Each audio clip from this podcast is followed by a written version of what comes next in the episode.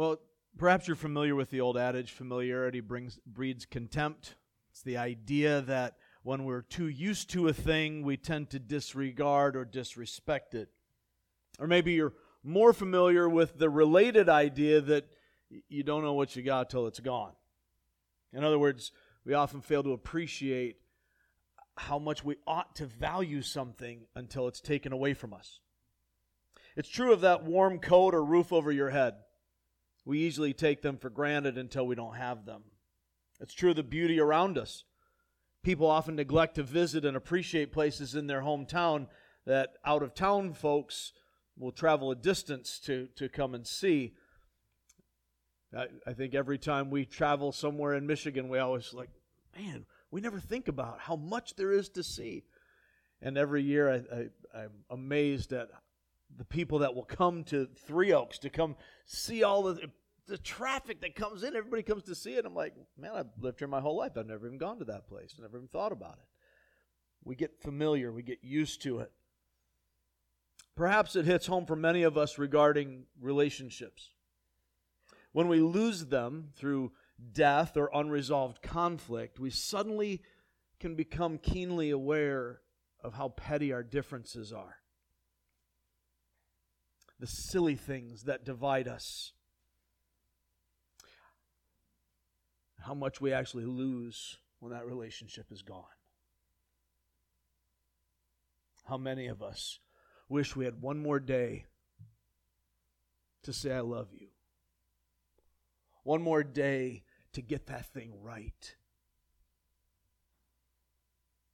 You know, I think a similar thing happens to us with Christ's coming and our Christmas celebrations. We get used to talking about it and celebrating it a certain way, and, and we get feelings that we're used to when we long for it. You know, I've, you know, if you've been around me, you've known it for a while.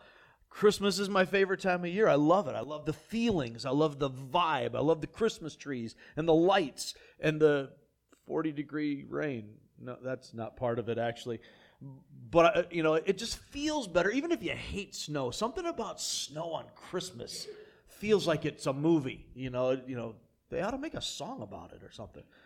You want to have that nostalgia and that feeling but i think sometimes the the familiarity with it we've heard the christmas story. We've seen the nativity scenes, the creches. We've seen these things so often that we can become sort of immune to it, inoculated against the true amazement of it. And it gives us feelings, and, and, and we, we love that Christmas magic.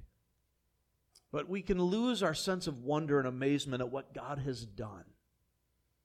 I pray that you'll recapture some of that as we consider the wonder of Christ's incarnation today. With that, I would draw your attention to Luke chapter 2. As we read from this text, uh, just slightly before, I'm sorry, Luke chapter 1 is where I'm. Luke chapter 2 was last week. Dennis, didn't I just tell you that?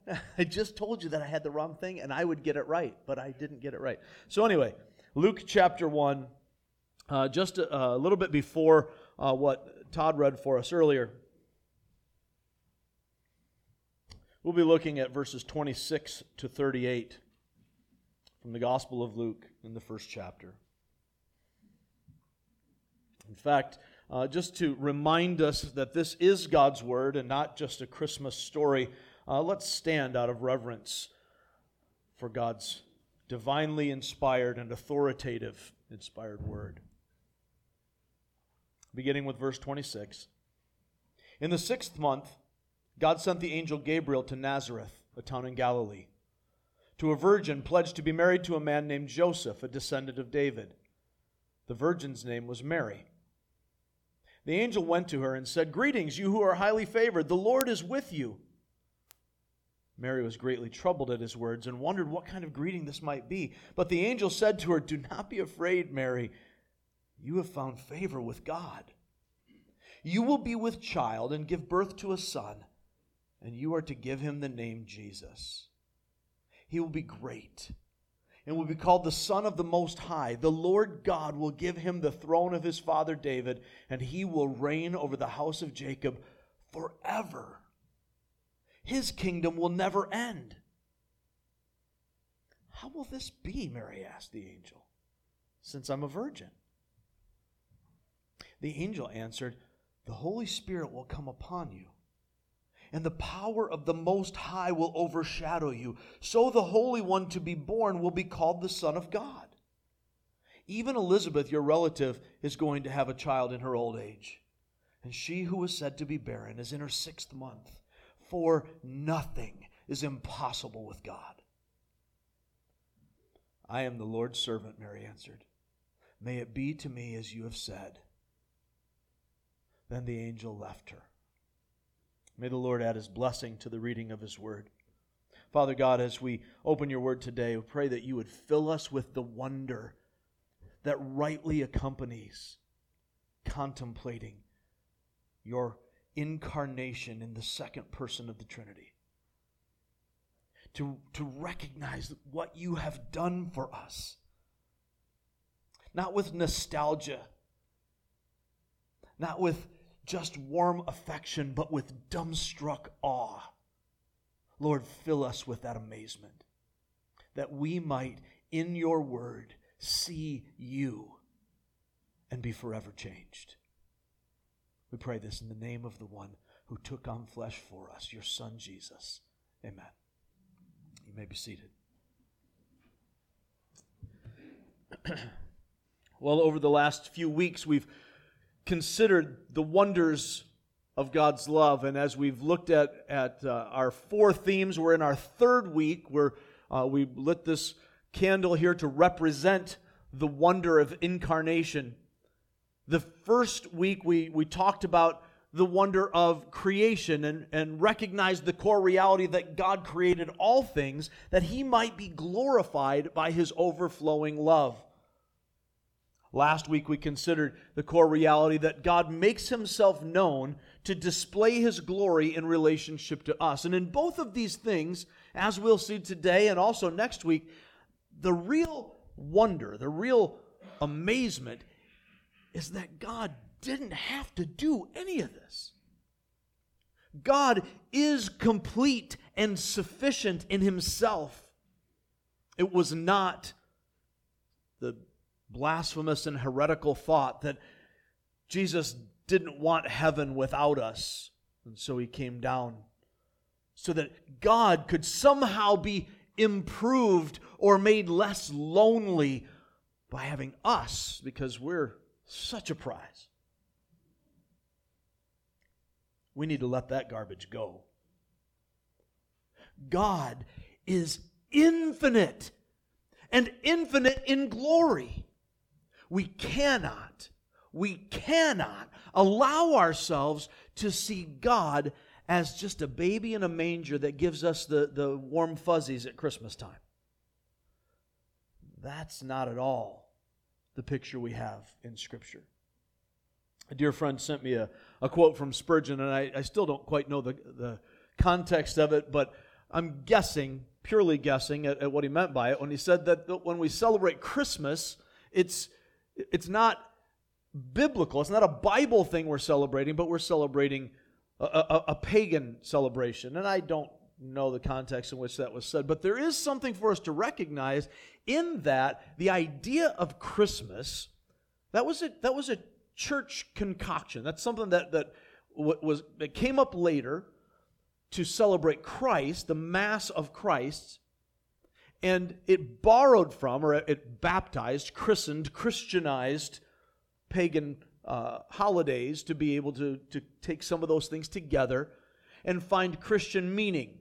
That's not altogether bad. Some folks will, will bash that, and there are some dangers with it, but it's not a bad thing. What we need to recognize is that what we know of Christmas, even in the wonderful things, can easily, if we're not careful, take our attention away from the true wonderment, the amazing nature of God, the God, the Creator God, who chose to make himself known to us because out of his overflowing love, he desired a relationship with us when we have no right to ever even hope for that. God came and made himself known. And he actually went so far in his self revelation to us as to become one of us, to take on flesh, so that we can see him, know him, handle him, understand and comprehend him in a way we never could otherwise. He didn't have to do that. No outside force compelled God to do that. It was all from the overflow of his own heart. Which brings us to our core reality for this week that God displayed his glorious love for his people by becoming one of us.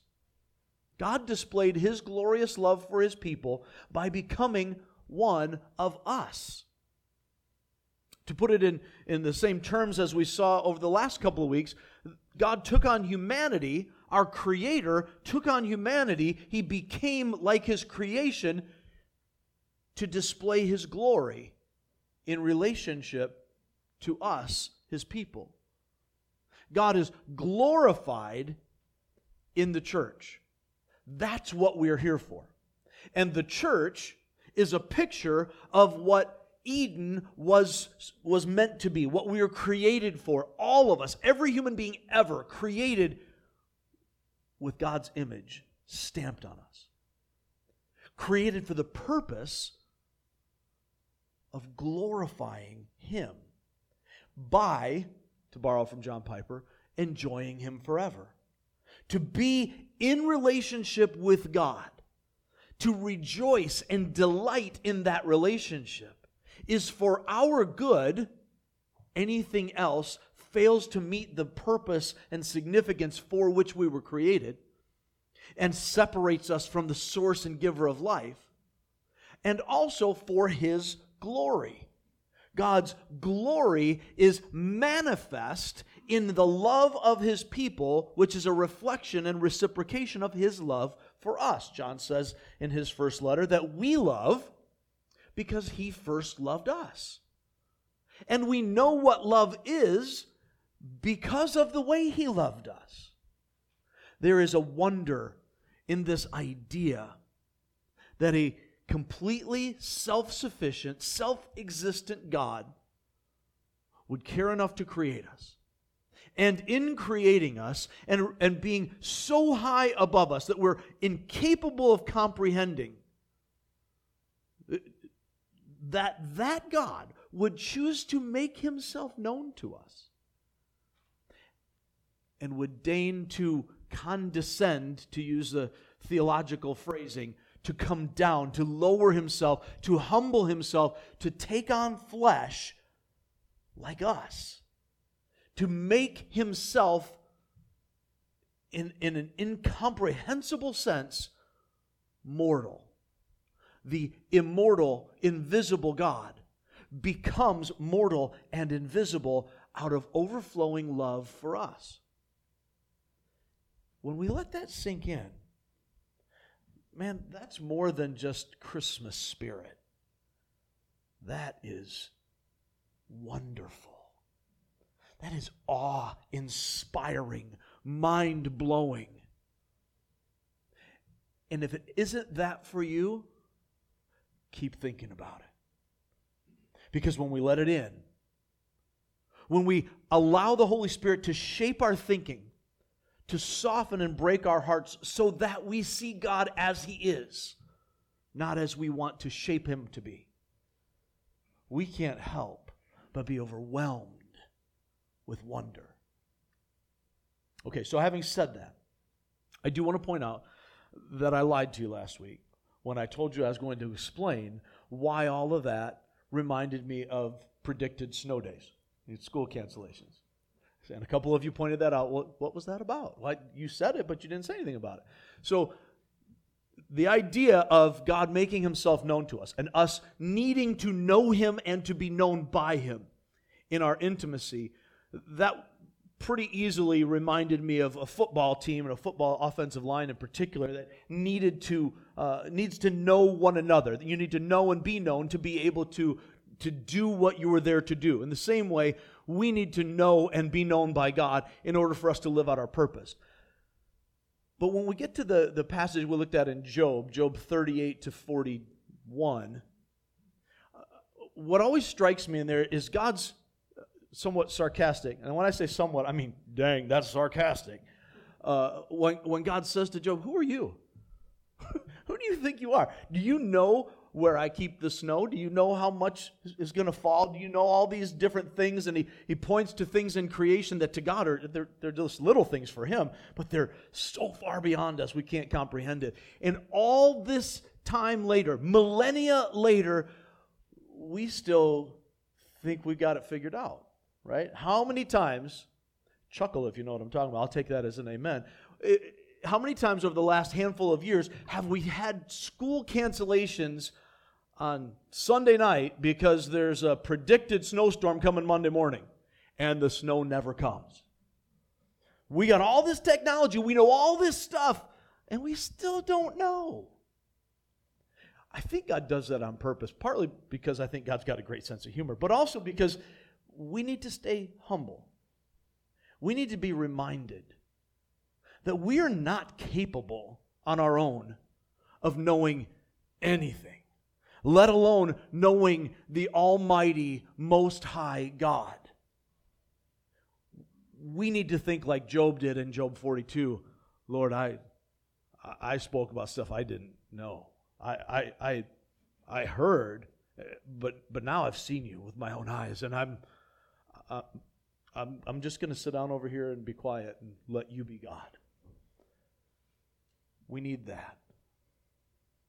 I think sometimes our view of the incarnation, our, our, our regular familiarity with it, can bring about in us a, a type of contempt, a, a disregard, because we're so comfortable with it that we make God small in our minds.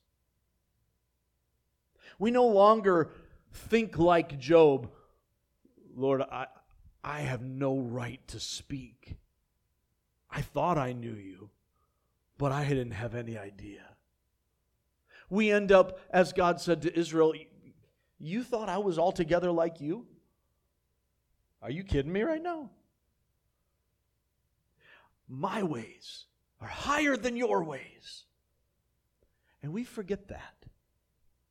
And so it becomes easy for us to sit in judgment of God.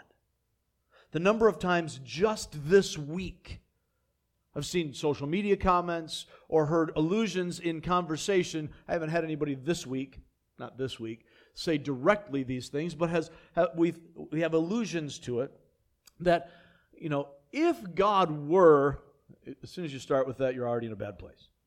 If God were just, if God is really loving, then how can this be? How can this bad thing happen? How can God, whatever? As if we have any position, any standing, any right, or even a just a minuscule scrap of brain power that would allow us to see things better than God.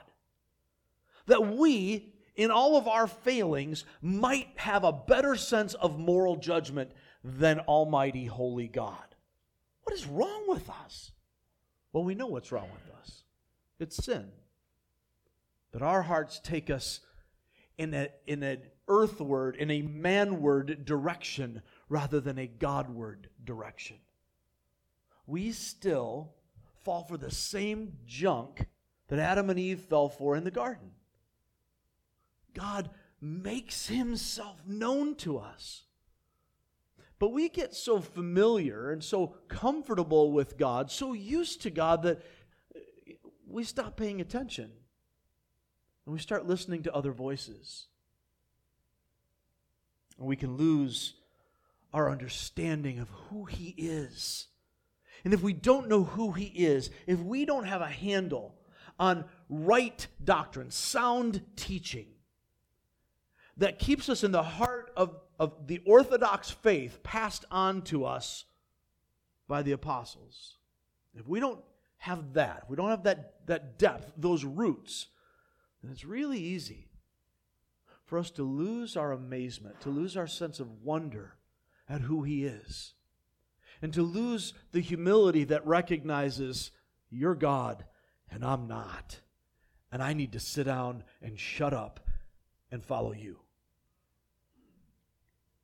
God displayed his glorious love for his people by becoming one of us. As we see that passage we just read in, in Luke 1, the angel comes to Mary and says, You're going to have a baby. And it's not just going to be any baby.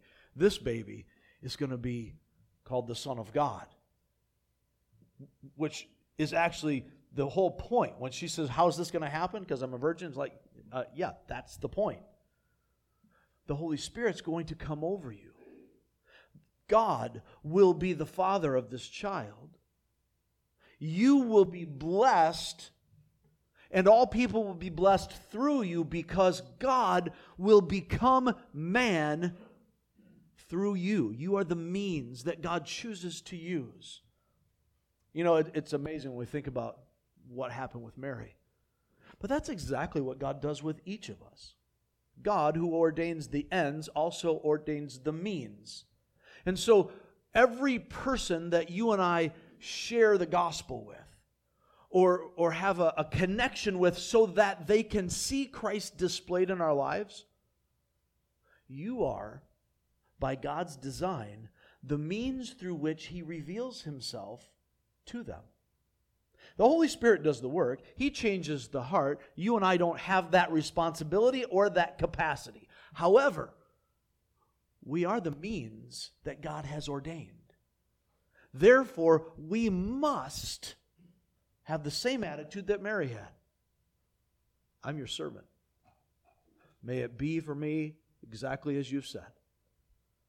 Because what the Lord wants in my life, what the Lord has ordained for me, is the means by which He manifests Himself in this world today.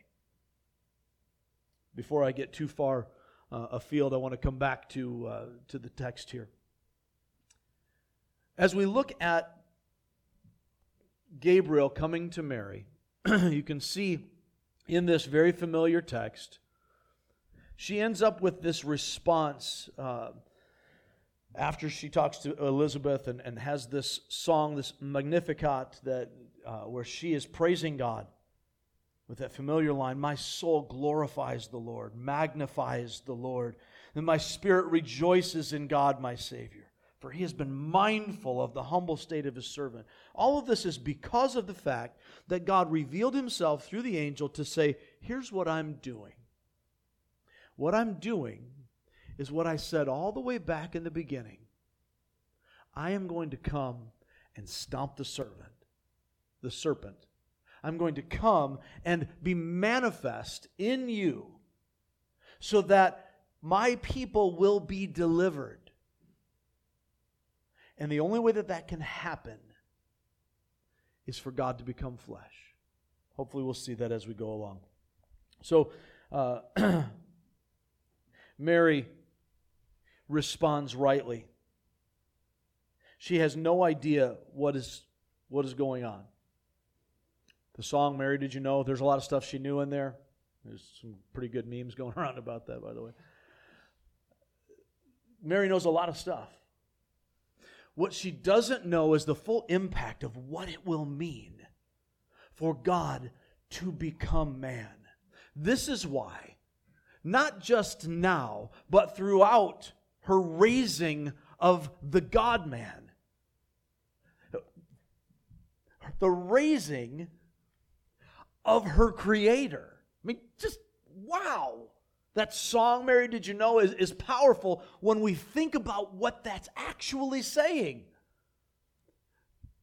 This is the reason that she ponders these things, she treasures these things, she puts them in the vault of her heart. And all you moms know exactly what that's like. When you see these amazing things that your children do, small things that nobody else might care about. But it just touches you in a way that nobody else can really quite grasp. And you store that up in your heart. Mary did that. But that child, that child that she delivered, would one day deliver her. All right, so as we recognize that God took on humanity to display his glory in relationship to us, he displayed his glorious love for his people by becoming one of us. There are some things we need to recognize. First off, notice this the gospel hinges on the reality that Jesus Christ is eternal God in mortal flesh. I know you got four blanks to fill in there. I'm going to read it again for you. The gospel hinges on the reality that Jesus Christ is eternal God in mortal flesh. In other words, Jesus was God in the beginning, has always been God, has never not been God. But in the incarnation, he added to himself, he took onto himself the form, the essence of a human being. He became man. there's a, there's a, a, somewhat apocryphal story that that uh, seems to be at least partially true uh, historically, but we can't really confirm it for sure. Uh, about you know that guy that comes around at Christmas time and sneaks into your house and leaves presents and stuff. You know, well, there was a real dude, but he was Greek, not not some Norseman and his name was Nicholas. You might recognize that name, Saint Nicholas. But before he was a saint, he was a saint. Nicholas, I'm sure his friends called him Nick, uh, was, a, was a bishop of Myra, which is in Asia, Asia Minor, which would be Turkey now.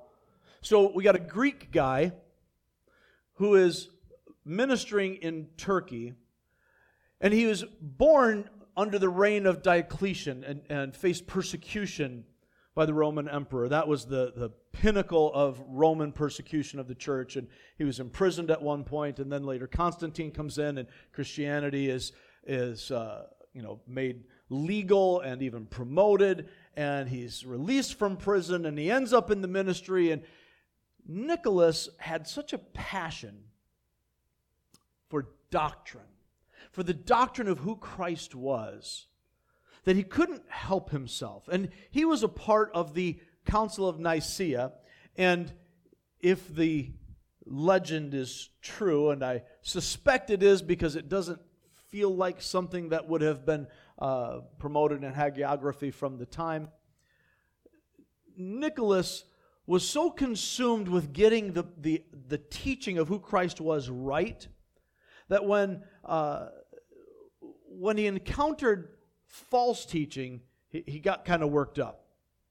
So uh, there was a, a heresy that was really becoming prevalent. It was promoted by a man named Arius, and so Arius uh, was a priest who, who, was a you know really good thinker and speaker, but he got the, the he got the picture of Christ wrong and his followers were known as Arians, and the, the heresy that he espoused was called Arianism.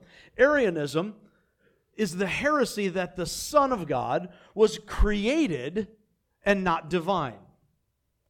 Arianism is the heresy that the Son was created and not divine, so that God, excuse me, God the Father is divine, God the Father is God, and the Son, he's kind of like a God. He, he was created by the Father, created by God, and attained a, a deified or a divine status through his obedience. He became something more, but he was created. There was no eternal divine essence of the Son. And so, at the Council of Nicaea, one of the things that, that was central to their debate, and, and adjusting what we often call the Apostles' Creed, and the Nicene Creed comes out of this. One of the things that was debated is what is the nature of the Son? Is he begotten? Is he created? Is he God? Is he man? Who is Jesus? And Arius and his followers said, Jesus is just a man. He's He's a good man, he's a good teacher, he, he's a prophet, all these things, but he's created not begotten. Well, Nicholas, when he got into this, they're debating it, and that, that's the nature of these councils, these ecumenical councils, is they would come together and they would debate what does the scripture actually say? What does it teach? This was before the later councils where you started to have folks that were promoting doctrines that were created, traditions that became the teachings of the church. But in these early ecumenical councils, the, the whole focus is how do we get this right? If the apostles were here for us to ask, what would they say? What do we see in the scriptures? And as they were debating the nature of who God is, St. Nick, some would say this happened with Arius, some would say uh, one of his followers. Nicholas decked the guy. it's like, no, you're going to blaspheme Jesus? You're done. That's my kind of Santa Claus, by the way. I'm, I'm, I'm all down with that. Santa standing up for the nature of Christ. We're going to promote sound Christology, whatever it takes. And the reason I think it's probably uh, a legitimate story, or at least primarily a legitimate, legitimate story, is he almost lost his ministry over it. Uh, he was disciplined by the church, and so there's uh, that's not the kind of thing that you generally would put into your hagiography. Uh, so anyway, as as uh, Nicholas stands up for the person of Christ, he's standing on the side of what the Bible teaches clearly. Hopefully, we'll see that as we read these texts today. Hopefully, you're already getting a glimpse of that in what the angel told Mary. This is more than a baby in a manger. Now we know that. But there are people around us today. There are people, sadly, even within the professing church, who are, there are seminaries teaching this, which is just infuriating to me. Teaching the same thing that the Mormons teach, that, that the Jehovah's Witnesses teach, that uh, other, other groups out there teach, that Jesus is not God Himself. But He was created, He was man. And there are lots of folks who will say, well, you know, yeah, I believe in Jesus. He was a good man, he was a good teacher. If that's the case, then the entire faith, the entire Christian faith, falls apart. Turn, if you would, to John chapter 1. If you're still in Luke, it's the next book.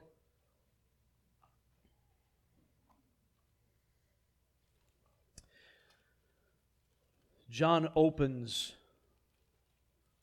with his declaration here that this exposition that that reflects what we see in the book of Genesis. Even starts with the same words in the beginning. So in John chapter 1, we read this In the beginning was the Word, and the Word was with God, and the Word was God. He was with God in the beginning. Through him all things were, were made. Without him nothing was made that has been made. In him was life, and that life was the light of men. The light shines in the darkness, but the darkness has not understood it. There came a man who was sent from God. His name was John. Different John. He's speaking of John the Baptist here. He came as a witness to testify concerning that light, so that through him all men might believe. He himself was not the light, he came only as a witness to the light.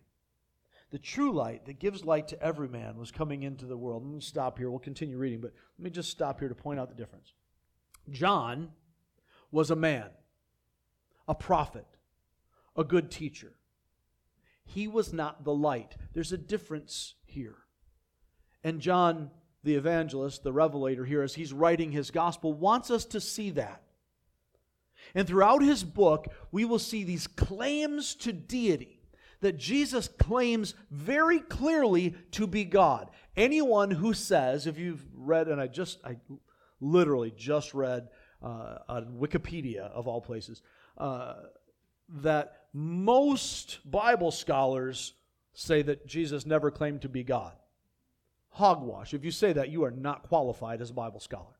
because you haven't read the book of John. Everything in here, everything in John's gospel really explicitly says Jesus Christ is God. He does things that only God can do. He claims to be one with the Father, one in essence. He claims, he claims to be Lord of the Sabbath. He does so many things that are only God. And yet, here he is in human form. John wants to make sure that we see the difference. John the Baptist came as a prophet to declare, to prepare us, to point to the light. Jesus actually is the light. Jesus is the Word, the Logos, present with God, equal with God, Himself very God of very God. How much does He want us to know this? He actually says that in Jesus, everything was created. In Genesis, in the beginning, God created the heavens and the earth. Everything is created by God Himself. John is saying everything is created by Jesus because Jesus is God. This is pretty huge, right? Say amen if you recognize this is huge, right? Okay, so continuing verse 11, uh, with verse 10. He was in the world, and though the world was made through him, the world did not recognize him. He came to that which was his own, but his own did not receive him. Yet to all who received him, to those who believed in his name, he gave the right to become children of God.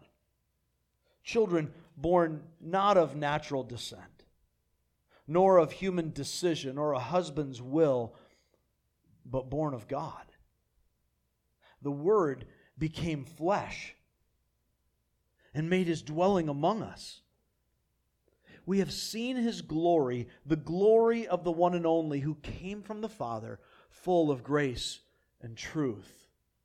This, by the way, is our memory verse for today. We see the Word, the Logos, the eternal God, became flesh. And he dwelt among us. He actually was one of us. In Christ, we have seen God's glory, the glory of the one and only, the only begotten Son, who is himself uniquely God. He's the one who came from the Father, full, completely full of grace and of truth. The gospel hinges on the reality that Jesus Christ is eternal God in mortal flesh. There is no in between. This is, uh, this is a powerful reality that we need to recognize. Make sure I'm not getting a, too far ahead of myself here. Jesus, we'll talk about this in, in a few moments. Jesus had two natures fully divine, fully God, truly God and at the same time, truly human. All the way through, not part and part, not, not a little bit of God and a little bit of human, and, and we put it together. I heard Alistair Begg talk about it like a combo meal. It's not that. It's not Happy Meal Jesus, right? We're talking about God taking on the form of a human being. This is the heart of Orthodox Christian teaching. When we get away from that, we are leaving the apostles' teaching. We're going into the understanding of our own limited human minds. The gospel hinges on the reality that Jesus Christ is eternal God in mortal flesh. Notice next, becoming man is the Creator's ultimate revelation of himself. Becoming man is the Creator's ultimate revelation of Himself. We talked last week about the fact that God makes Himself known to display His glory in relationship to us. Turn to the right from John to the book of Colossians. We'll be only briefly in Colossians, and then we'll jump to Hebrews. So, you, if you uh, need to, you can go there next. We'll be in Hebrews 1.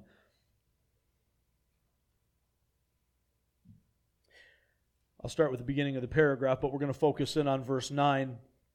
Paul writes to the church at Colossae So then, Just as you received Christ Jesus as Lord, continue to live in him, rooted and built up in him, strengthened in the faith as you were taught, and overflowing with thankfulness. See to it that no one takes you captive through hollow and deceptive philosophy, which depends on human tradition and the basic principles of this world rather than on Christ. Okay, so all of this is how you live, how you think. You need to, you need to understand that it's more than just, I'm going to pray a prayer and, and walk in Christ. And it's not in any way, I'm going to earn my way to Christ. I'm going to live out this checklist faith. Instead, it's the transformation of your life. You received Him by God's grace through faith. Now continue to live in Him in that way, being rooted in that grace through faith and built up in Christ in this same way. Don't let anybody deceive you with worldly thinking and false teachings about who Jesus is that might make sense to your mind, but simply aren't true. Instead, he clarifies this in verse 9. For in Christ, all the fullness of the deity lives in bodily form. This is our point. For in Christ, all the fullness of the deity lives in bodily form, and you have been given fullness in Christ, who's the head over every power and authority. Turn further to the right to the book of Hebrews, chapter 1.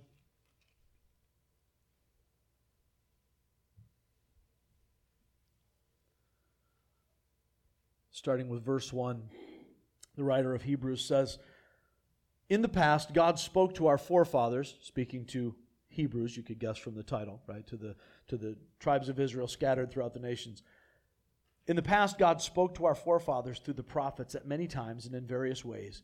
But in these last days, He has spoken to us by His Son, whom He appointed heir of all things, and through whom He made the universe. The Son, verse 3, is the radiance of God's glory and the exact representation of His being sustaining all things by his powerful word. After he had provided purification for sins, he sat down at the right hand of the majesty in heaven. Does that sound like just a man? Does that sound like a good teacher? A faithful prophet? Or does that sound like God? Becoming man is the Creator's ultimate revelation of Himself. God created out of the overflow of His love. He made Himself known to us out of the overflow of His love, that His grace might be praised and glorified. And in Christ, in Jesus, we see the ultimate manifestation, the ultimate revelation of who God is. Notice next Christ was always God, but he was not always human. Christ was always God, but he was not always human. It's important for us to recognize that God exists eternally as spirit. So in eternity past, the Word was with God and the Word was God. Jesus Christ, before he was called Jesus Christ, was the Christ, the Messiah. He was the Son of God. He was the only begotten of the Father, eternally existing with the Father. Same in essence, same in glory, but existing in three persons in the Father, the Son, and the Holy Spirit. At a point in history, Jesus, who was already God from eternity past, stepped into time and space to take on flesh. And in that moment, added to himself our humanity without diminishing in any way his deity. He didn't become less God, he didn't trade godness, he didn't trade deity for humanity. But he took on the form of a man. Turn, if you would, to Philippians chapter 2. If you're still in Hebrews, go back to the left a bit. It's right before Colossians, if you remember where you were there. Again, if you've been with us, it's a pretty familiar passage. Philippians chapter 2. We'll start with verse 5, and, and verse 5 is kind of the springboard for what uh, is going to happen in this Christological hymn uh, that Paul includes here in this letter. He's talking about how we should live here in light of what God uh, has done for us in Christ. And, and, and he says to the Philippian church, Look, if, if you've received any benefit or joy from this, then make my joy complete by living like Jesus right? So that's the springboard for what he's about to say. Verse 5 Your attitude should be the same as that of Christ Jesus. Your mindset, the way you think, the way you view yourself and life and other things, your attitude, your mindset should be the same as that of Christ Jesus. And then he goes on to tell us who Jesus is and how he became man. How he who had always been God but had not always been human, became one of us.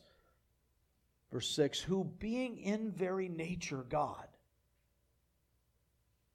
did not consider equality with God something to be grasped, something to be used to his own advantage, another translation says, but made himself nothing, taking the very nature of a servant. Being made in human likeness, and being found in appearance as a man, or in form as a man, he humbled himself and became obedient to death, even death on a cross. Therefore, God exalted him to the highest place and gave him the name that is above every name, that at the name of Jesus every knee should bow in heaven and on earth and under the earth, and every tongue confess that Jesus Christ is Lord to the glory of God the Father.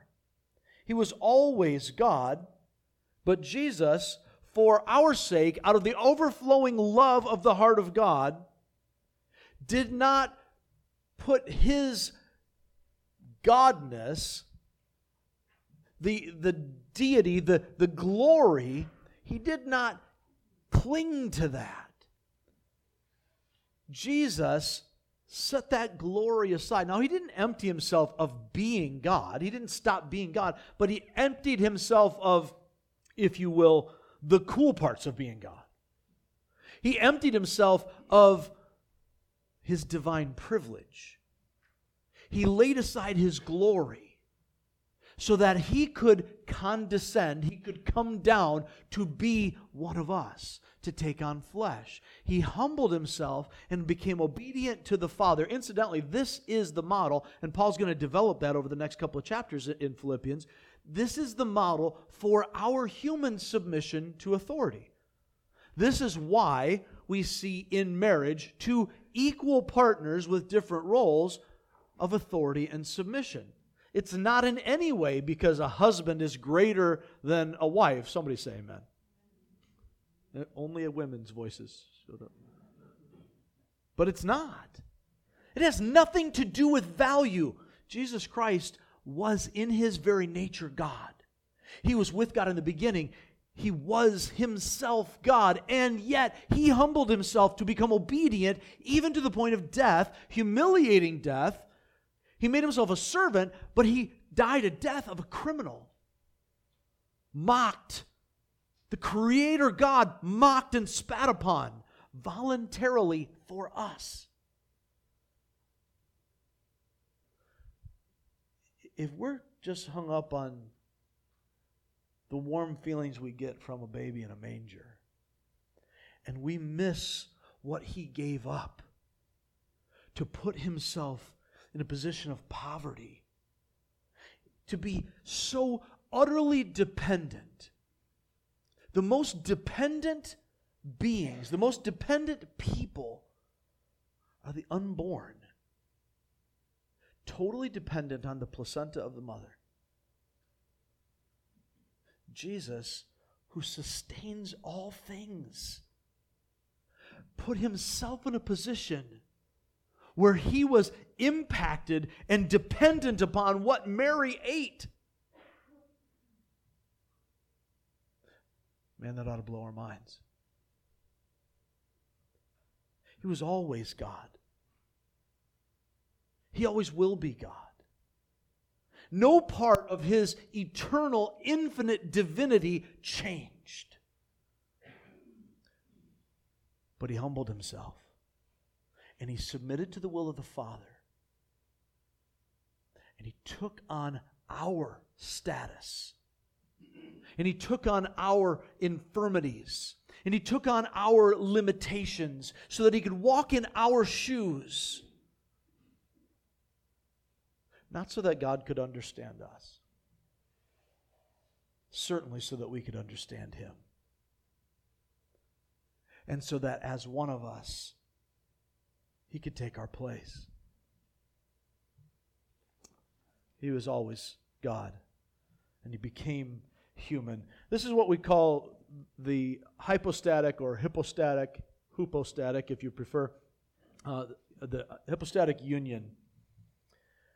And the, simple explanation of the hypostatic union is that Christ has two natures in one person.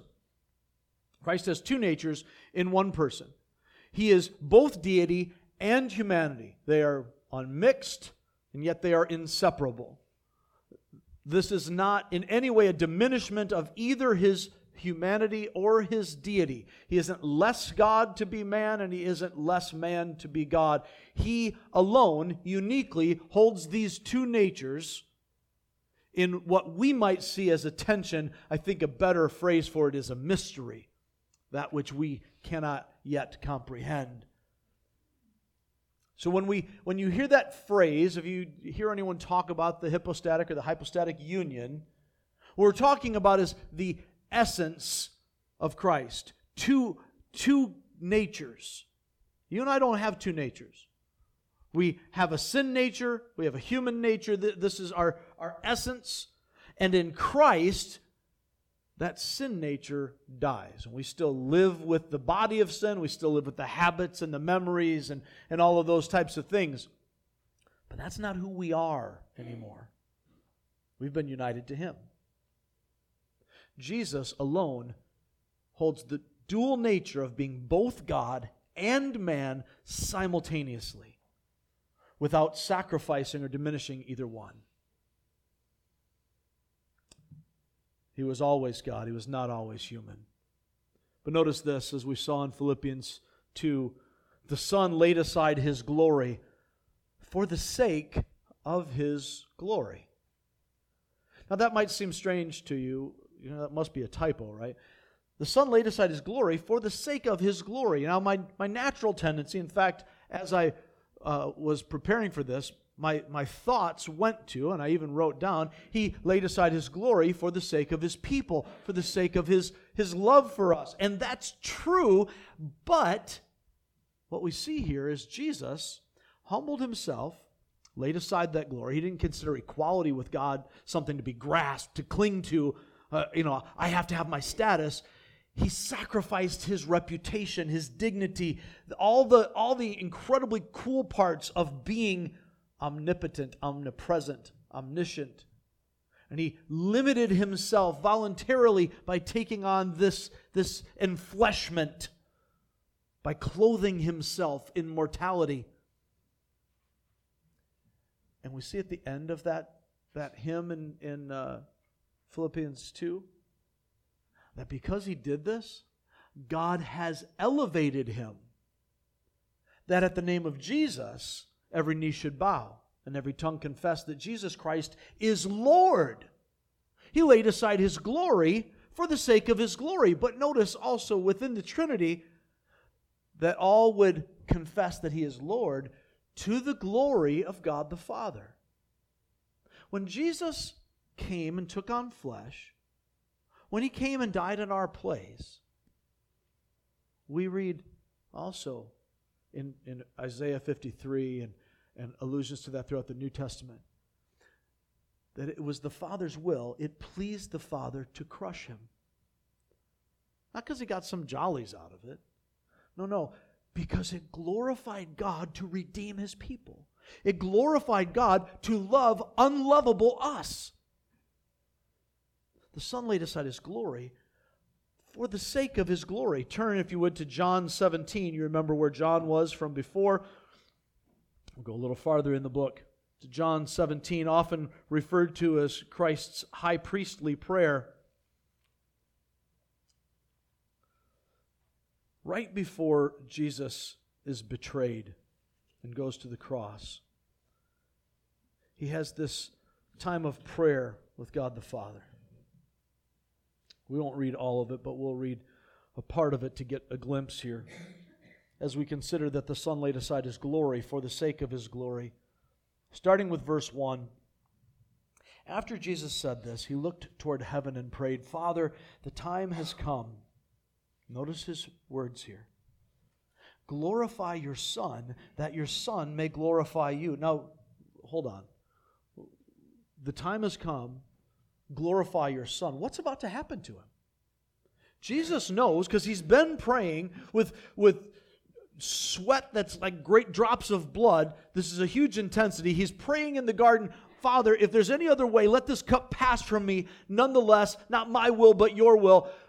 He knows what's about to happen to him.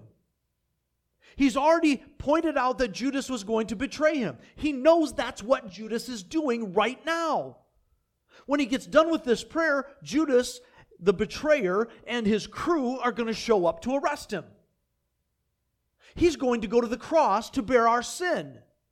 The Father will turn his back on him because he becomes sin for us. And Jesus says, Father, now's the time. Glorify the Son.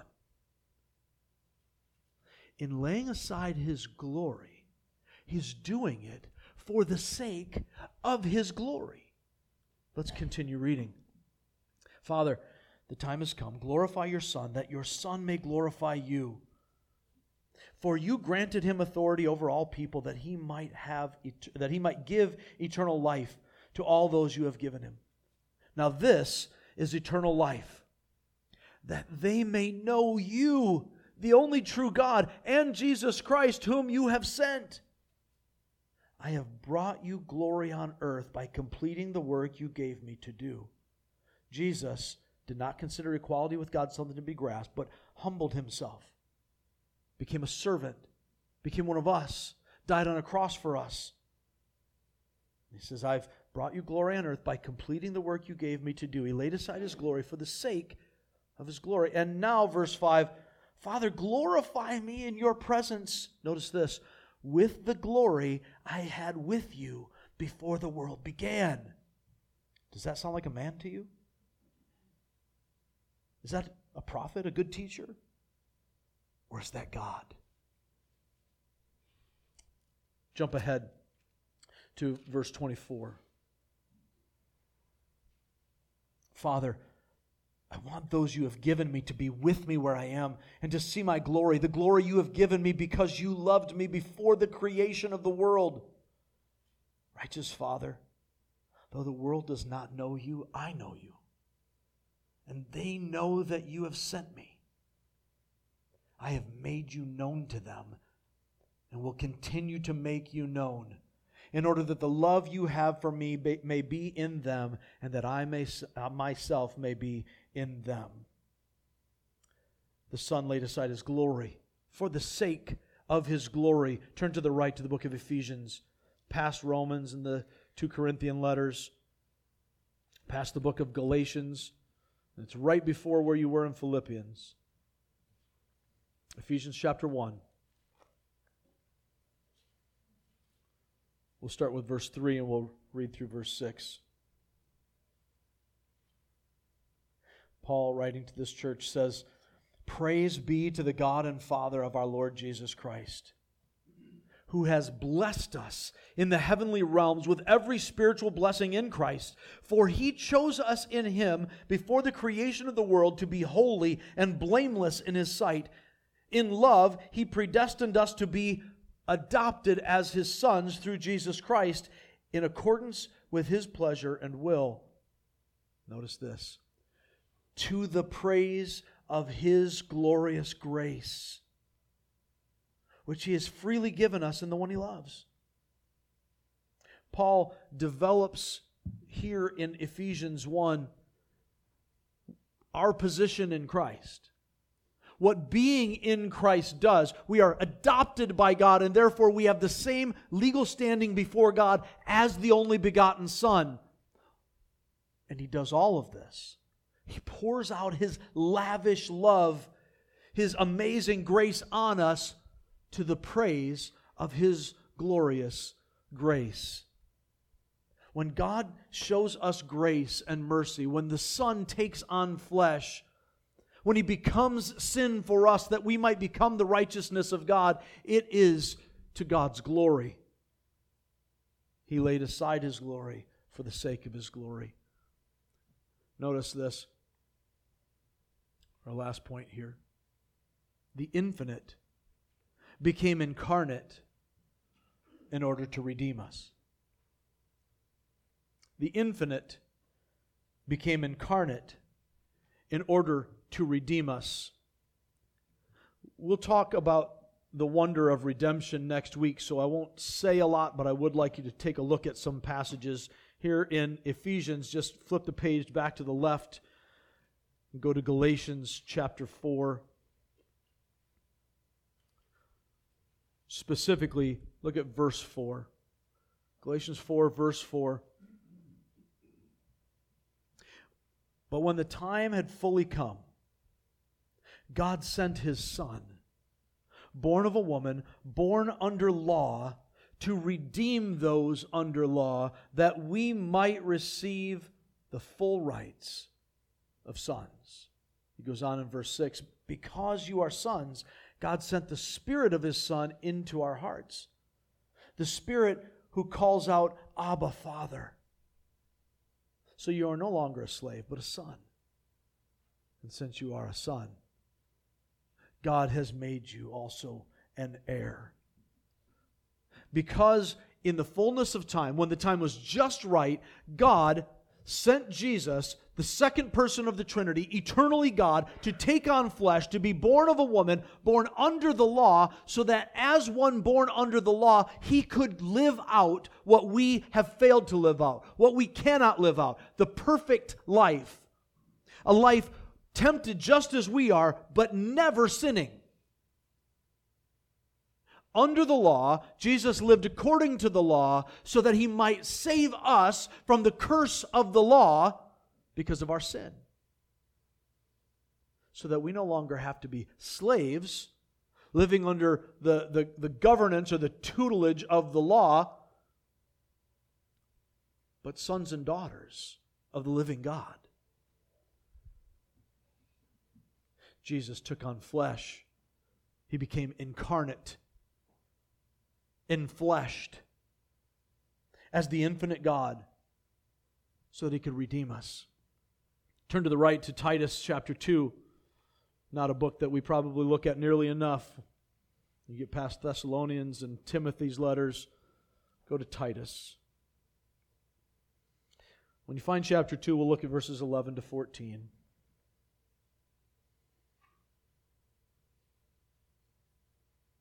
Titus 2:11 For the grace of God that brings salvation has appeared to all men. It teaches us to say no to ungodliness and worldly passions and to live self-controlled, upright and godly lives in this present age while we wait for the blessed hope, the glorious appearing of our great God and Savior Jesus Christ, who notice this in verse 14, who gave himself for us to redeem us from all wickedness and to purify for himself a people that are his very own, eager to do what is good. And he exhorts Titus these then are the things you should teach. Encourage and rebuke, and rebuke with authority. Do not let anyone despise you. Turn back to Hebrews. It's really easy, it's just a couple of pages. Go to Hebrews chapter 2.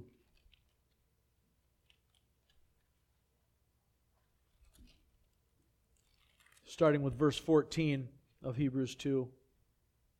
Since the children have flesh and blood, he too, Christ too, shared in their humanity, so that by his death he might destroy him who holds the power of death, that is, the devil, and free those who all their lives were held in slavery by their fear of death.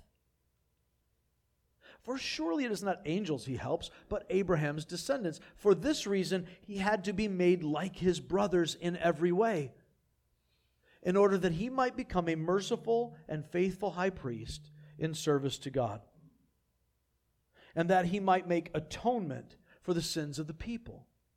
Because he himself suffered when he was tempted, he is able to help those who are being tempted. Jesus Christ is able to save us from our sins because he alone is God in flesh. The infinite became incarnate in order to redeem us. The infinite and eternal God clothed himself in morality for the sake of his people and the glory of his name. All right, so as we wrap this up, how, how does the wonder of the incarnation actually impact my life? Why does this matter? Why is this important? Isn't this just, you know, theological mumbo jumbo that, that folks that sit in offices talk about? No, this is the heart of Christian faith and doctrine. This is the center of our living.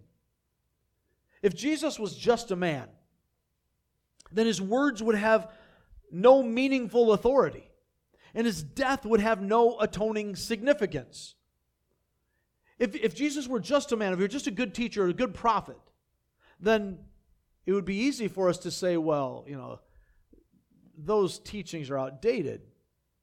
Uh, Jesus was shaped by his culture in the first century. He was shaped by the patriarchy or by his Jewish background. And, and, and because of the way he grew up, we don't really need to, to see him as authoritative. If he was just a man, then his teachings would be something we could take or leave, like anybody else's. We read Plato, maybe you agree, maybe you don't. You see some wisdom there, you use it. You see some, some folly there, you set it aside. There are so many teachers and writers and preachers over the, over the generations who have really good things and really bad things. And so we take the good and we spit out the bad. And if Jesus is just like one of them, we can do the same thing with his teachings. If Jesus is just a man, then his death would have no atoning significance. Why? Because he would have to die for his own sins. He can't die for his sins, paying his penalty, and have anything left over for my sins. You can't die for me. I can't die for you. We can't pay for one another's souls before a holy God. But Jesus wasn't just a man, he was God in flesh. Therefore, he is able to relate to us, to pay our sins, to walk as we walk, to face every temptation and not have sin of his own so that he could become for us a substitute, the perfect sacrifice. Now, if Jesus was not a man, then his authority would be valid, but his death could not be. He couldn't be that same sacrifice. To reverse Adam's sin, he could have no sin of his own, but to pay for Adam's sin, he had to be of Adam's race. Otherwise, he's just outside making a declaration. And God could not be God. He could not remain just and just overlook sin. Just say, oh, we're going to give you a pass. No, he had to be one of us to step into our lives, to step into our sinfulness, and yet himself be untouched by it, so that he could take on our sin that we might become his righteousness, be credited with the life he lived, so that he died for the life that we lived. When we take that cosmic trade, it's only possible because Jesus was both God and man. Because Jesus Christ was and is truly God and truly man, simultaneously human and divine, possessing two natures, unmixed, unaltered, inseparable, he is able to live the life we should have lived, to die the death we should have died, to intercede with us for the Father. Jesus, the Son of God, begotten, not created, is uniquely able to be our substitute, our sacrifice of atonement, and our mediator. He is our head and our supreme authority, our righteous judge, and our merciful redeemer. It is my prayer that as you celebrate this Christmas and every day of your life going forward, that you would be awestruck by the wonder that the Creator God would make himself known and deign to condescend to us, veiled in flesh, the Godhead we see. It's a wondrous, marvelous, unbelievable mystery that Jesus took on flesh that he might walk in our shoes and die our death, that we might receive his inheritance. Let's pray and then we'll sing together to close. Heavenly Father, we thank you. It seems so trite even, even to, to say it, to say thank you for all that you've done for us. To let your love overflow in creation, that, that you might make us in your image. And then to think that we rebelled against you and we threw that away. We committed cosmic treason against you. Lord, even now, we, we dress it up so many ways.